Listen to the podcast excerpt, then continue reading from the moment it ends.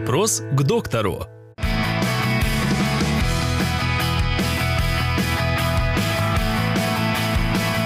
Каковы первые признаки инсульта? Первые признаки инсульта могут быть различные, но то, что мы можем увидеть, это асимметрия лица. Когда вы просите своего родственника, к примеру, улыбнуться, он не может улыбнуться, то есть он одной половиной лица улыбается, а вторая, второй кончик рта опущен.